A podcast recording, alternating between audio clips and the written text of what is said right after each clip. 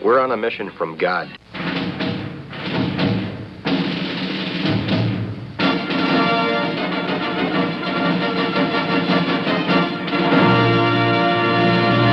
And now for something completely different.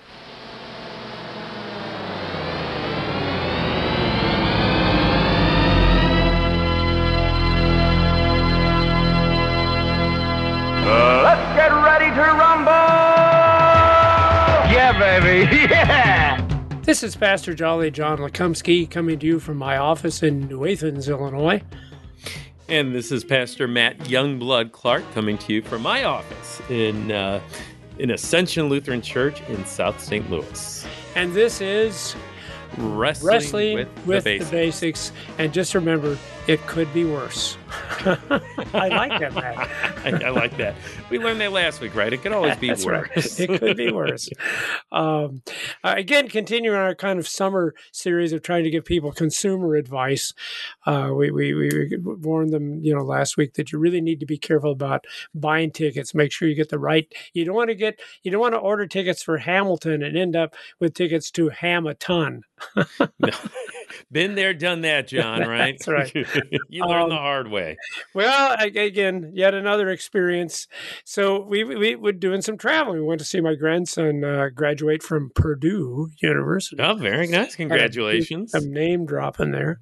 Um, and as we were going along Interstate 70, there is a town called Casey, Illinois, uh, and this this is for you too. If you're if you're traveling out towards Indiana on 70, Okay. Casey, Illinois, which calls itself, I, I think the uh, the the small town with big things or something like that.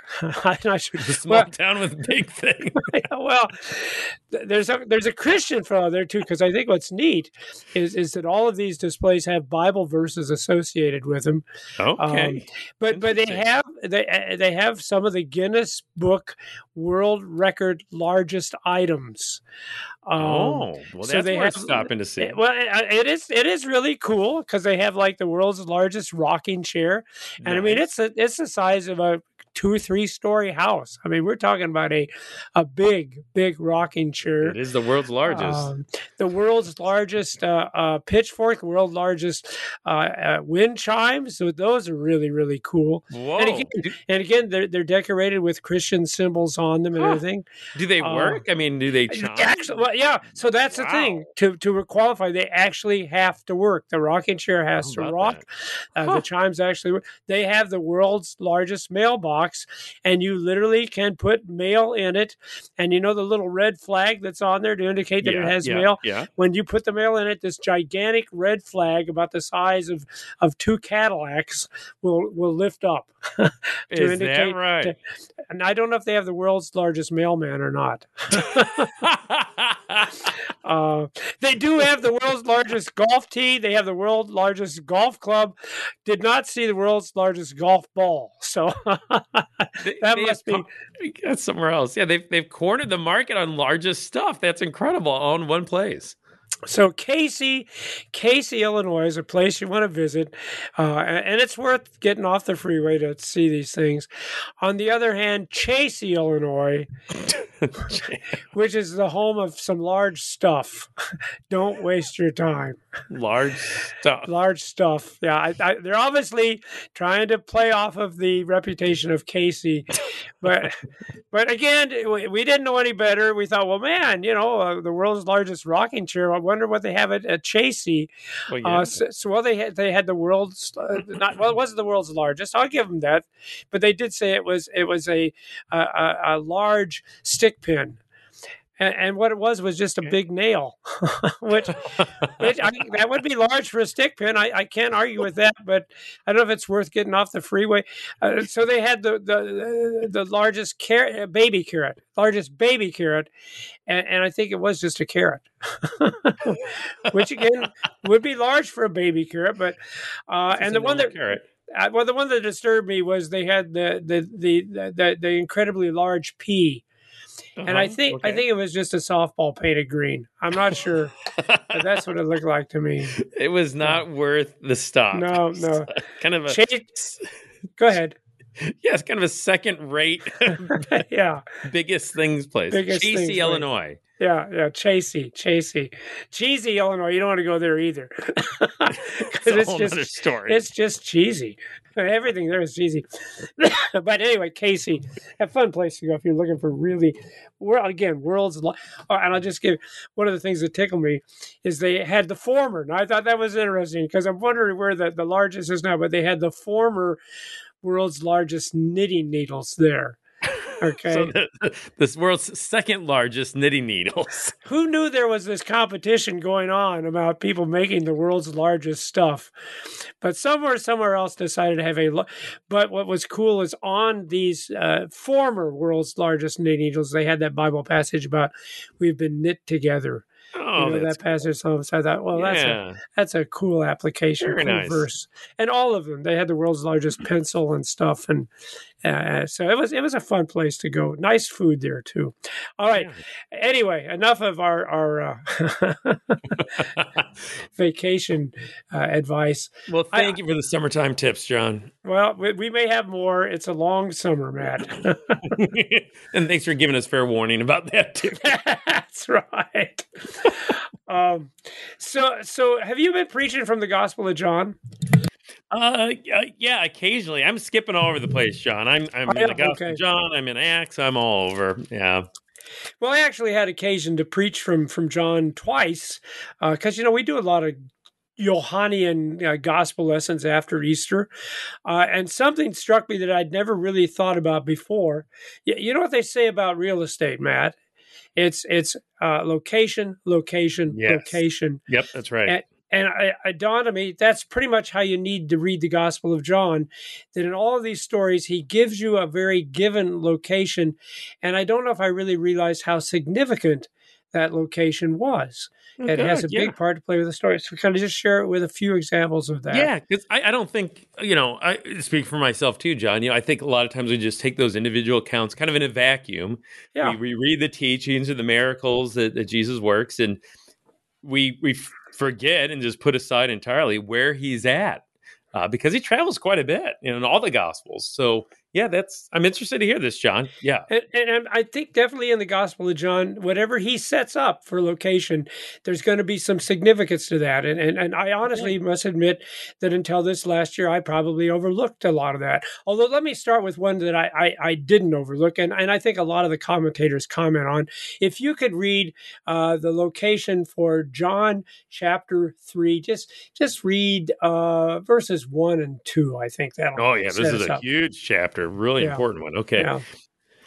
Now there was a man of the Pharisees named Nicodemus, a ruler of the Jews. This man came to Jesus by night and said to him, Rabbi, we know that you are a teacher come from God, for no one can do the signs that you do unless God is with him. So I'm talking to my wife Lynn about this and pointed out. Well, so the location here is that uh, uh, Nicodemus comes to Jesus by night, and of course, my my wife. You, you love your wife, don't you, Matt? Oh yeah. Yeah, I do too. Uh, and so she says to me, "Well, you know, technically, John, that's not a location; that's a time." okay. Thank you, Lynn. yeah. So so let me rephrase. Maybe it's not so much about the location, Lynn. You're, you've got me there, but it is about the setting. Let's put it that way. Fair it's enough. the setting Okay. of All the right. stories. Yes. Okay. But there is no saying setting, setting, setting. See?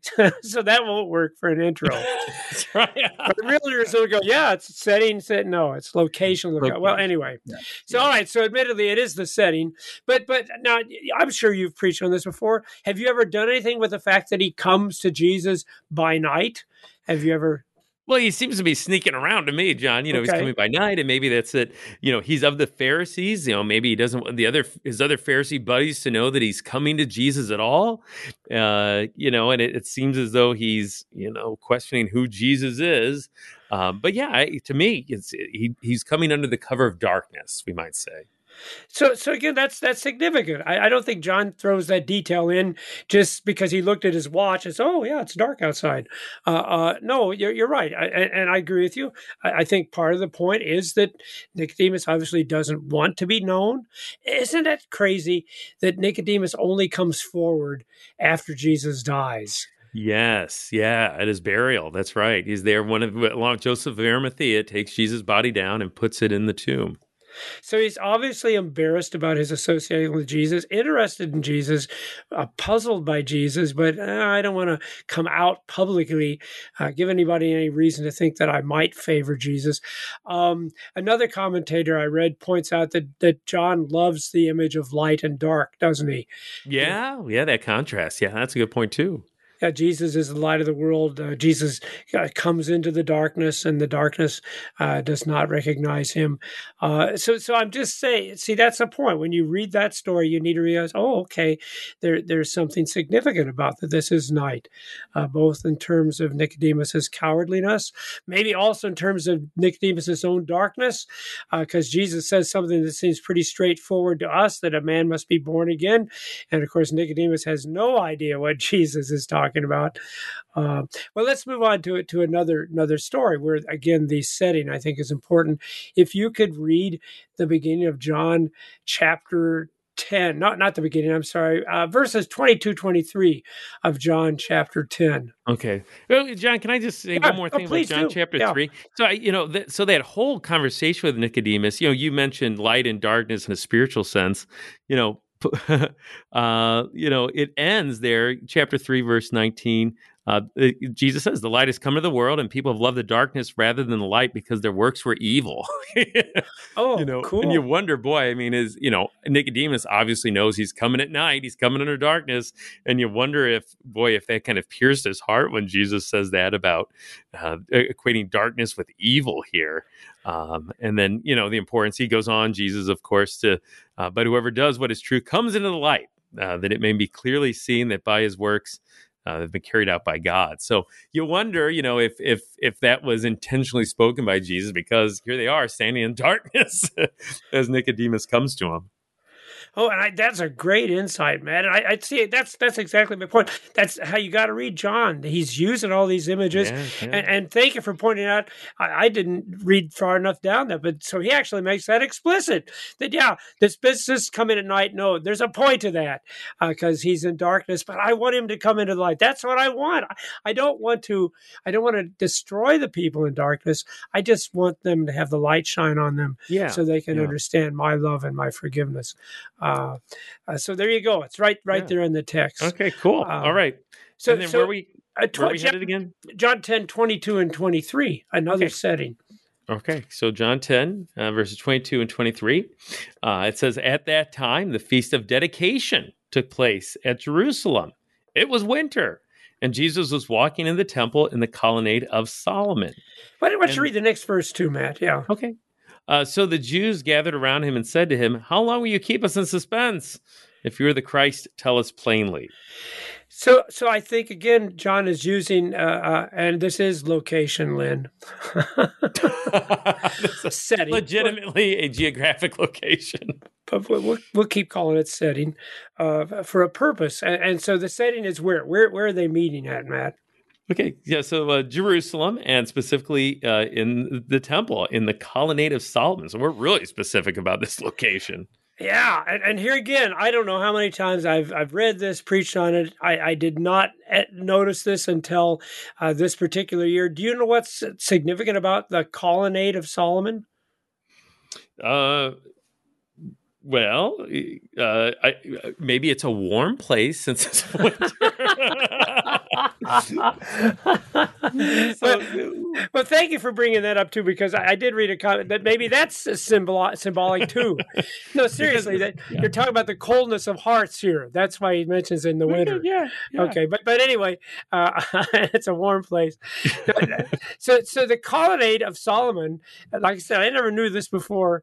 Uh, according to the Jewish historian Eusebius, it, it was the only part of the temple that wasn't destroyed when the Babylonians had uh, conquered Israel and destroyed Jerusalem. Okay, that, so this is the original. Well, you know, you know, yeah. So this is part of that older temple. Okay, yeah. So, okay, so, so, it's a war memorial, Matt. Yeah, okay. It's a war memorial, right? We we do the same thing. We still have the uh, uh, uh, the the Alamo uh, down in Texas. Oh yeah, you right? bet That, Yeah. that's a war memorial for us. And you can go to Hawaii and you can see uh, the ship, one of the ships that was sunk when the Japanese attacked us in World War II. And again, they've Yeah. made that into a world uh, war memorial. And and you can go to New York and you can go to where the Twin Towers fell. And again, uh, there's a war memorial. So that's I, I hadn't thought about that. So this is when when you go to the Portico of Solomon, you're thinking about that time that the Babylonians came and defeated you. But of course, the Babylonians they got defeated too, and and you returned, and the temple has been rebuilt. So you kind of rejoice in the fact. Uh, uh, uh, but here's the other thing. Now this is a time issue. I understand that. So what is what time is this other than winter time? What's the specific detail? So uh, yeah, the the feast of the dedication took place at Jerusalem during wintertime. So it's during this special festival. Um, yeah, And I and, and I, I I don't mean to put you on the spot because you, you maybe didn't preach on this, but but do you know what that feast of Well, I, dedication think, is I all about? think it's a wintertime uh, Hanukkah recognition. Yeah, absolutely. Yeah, yeah. What what what is the significance of Hanukkah? Yeah, so uh, Hanukkah that was that that re rededication of the temple. Um, so uh, you know, it's it's again, you know, kind of I, I think there's kind of a connection to the Solomon thing there in a way. You know that this temple is, you know, re the, this original building structure is being reused. It's now the temple, and yeah, Hanukkah it's this rededication of the temple after it was uh, desecrated. Yeah, so so again, it's another it's a political issue again, right? Because in this case, I'm sorry, it was the Greeks who had come in. Oh gosh, I can't remember the guy's name. Yeah, I think it Um, was that, that Antiochus Epiphanes. You know, the uh, didn't he slaughter a pig in the temple and and do all these other things to really just desecrate the building? Yeah, and so then then it was the Maccabees, uh, Judas. Oh, yeah, yeah, yeah, the yeah, Jews. He came and he defeated him, and you're right. They cleaned it up and they rededicated and everything. Well, the, the reason why I'm pointing this out is because then the Jews come to Jesus and they say, "Are you the Christ? Tell us plainly." And when we hear the word Christ, what what do we think of, Matt? Yeah, so we think of uh, you know we think of the Savior, the the Yeah. promised one. Uh, yeah, you know, for us is you know, and, and yeah, there's people today. I think that's probably what our thoughts go to that anointed one. So, and, and so the very thing that you talked about last week, the, the, the Savior of the world, right? That comes to bet. forgive our sins, to give us et- eternal life, salvation. But I, I, I think John's trying to remind us that's not what these Jews were thinking. They- weren't thinking about those things. Uh, well, you've got it there. Could you read like the last couple verses? Uh, I think verse like 20. I, I wish I had my Bible open. I probably should do that in future times. if we're going to talk about it, I should actually have the Bible open. But but read the the couple of verses. Uh, they're 20, 21, I think probably will take care of us. Okay. Uh, well, twenty. Well, let's see. Tw- Twenty-one comes before that account, John. So let me think. Oh, okay. Uh, you need to start with 19, verse 19. oh, verse, verse nineteen. Okay. 19 okay. through 21. Yeah. Oh, okay, I got you. Okay, there is again a division among the Jews because of these words. Uh, many of them said he has a demon and is insane. Why listen to him? Others said these are not the words, or these not the words of the one who is oppressed by a demon. Can a demon open the eyes of a bl- of the blind? So, so what we need to understand is they're not arguing about is Jesus Savior. In fact, Matt, thank you so much for what you did last week because I hadn't thought about that. When they're arguing about whether you need to be circumcised or not circumcised, that's because they're not arguing about Jesus, who is the Savior of the world. Mhm. They're thinking in, still in terms of him of being some kind of Jewish political leader. Okay. Yeah, yeah. Right. Even the disciples after Jesus' resurrection, are you now going to reestablish the kingdom to to Israel? Uh, wow, I never even thought about that. They're- They're they're concerned about the circumcision is because they don't understand who the Christ is. They're, they're Mhm. still looking for. eh, But anyway, that's my point. Uh, Is Jesus going to be the new Judas Maccabeus? Is he going to be the new guy? Because now we got another oppressor. It was the Babylonians. It was the Greeks. Now it's the Romans. You know, there's actually a Roman garrison built right next to the temple. So you cannot go worship God without knowing that the Roman soldiers are keeping their eyes on you, buddy. Uh, and, and that's what their thought is. Are you going to be the one now that will overcome these Romans? And of course, it's why Jesus says, you know what? You, you don't believe in me. you don't even understand me. You don't even know what my ministry is, why I've come. I am the Christ, but not the Christ you're thinking about. All right. So again, can you see how uh, setting, setting, setting is important to understand? Uh, John chapter 10. Big I- time. Yeah. I- before we run out of time, let me share with you one last one. If you would Okay. read uh, the first couple of verses, first three verses of John chapter 5. Okay. John chapter 5, first few verses here. All right. After this, there was a feast of the Jews, and Jesus went up to Jerusalem. Now, there is in Jerusalem by the sheep gate a pool, in Aramaic called Bethesda, which has five roofed colonnades. In these lay a multitude of invalids, blind, lame, and paralyzed. And so again, we have another location. Uh, we have uh, the pool, Bethesda. But what I thought was interesting, what I'd never paid attention to before, is the pool is right close to what? The pool is close to the uh, the sheep gate. The sheep gate is interesting, Matt, in that uh, you know they had to rebuild the city. They had to rebuild the city. We we talked about that when the Babylonians had destroyed it. And did you know the sheep gate is the only gate, and there's lots of gates in the city, but it's the only gate that was actually consecrated. All right. None of the other gates were consecrated. None of the other gates were made holy. And this gate was made holy because this is the gate through which they would bring the lambs for sacrifice. Okay. The sheep gate makes Yeah. sense. And Yeah. some, some some scholars even think that's why the pool was there because then they would ceremonially wash these sheep as they bring them in uh, for the sacrifice. But again, I, I, I don't think that's by coincidence because I think John is saying now another Lamb of God has entered into the city of Jerusalem Yes.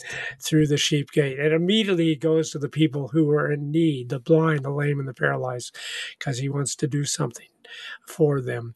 Uh, now, because of time, I want to share with you one more location, because this is Okay. where location, location, location applies to us. Go back to John 10, if you Okay. would please, and let's read the words that Jesus tells us there. Um, read uh, verse 28 and Okay. 29. And this is Jesus, of course, speaking to those who are his sheep. This is the Good Shepherd chapter, by the way. John Yeah, chapter 10. Beautiful chapter.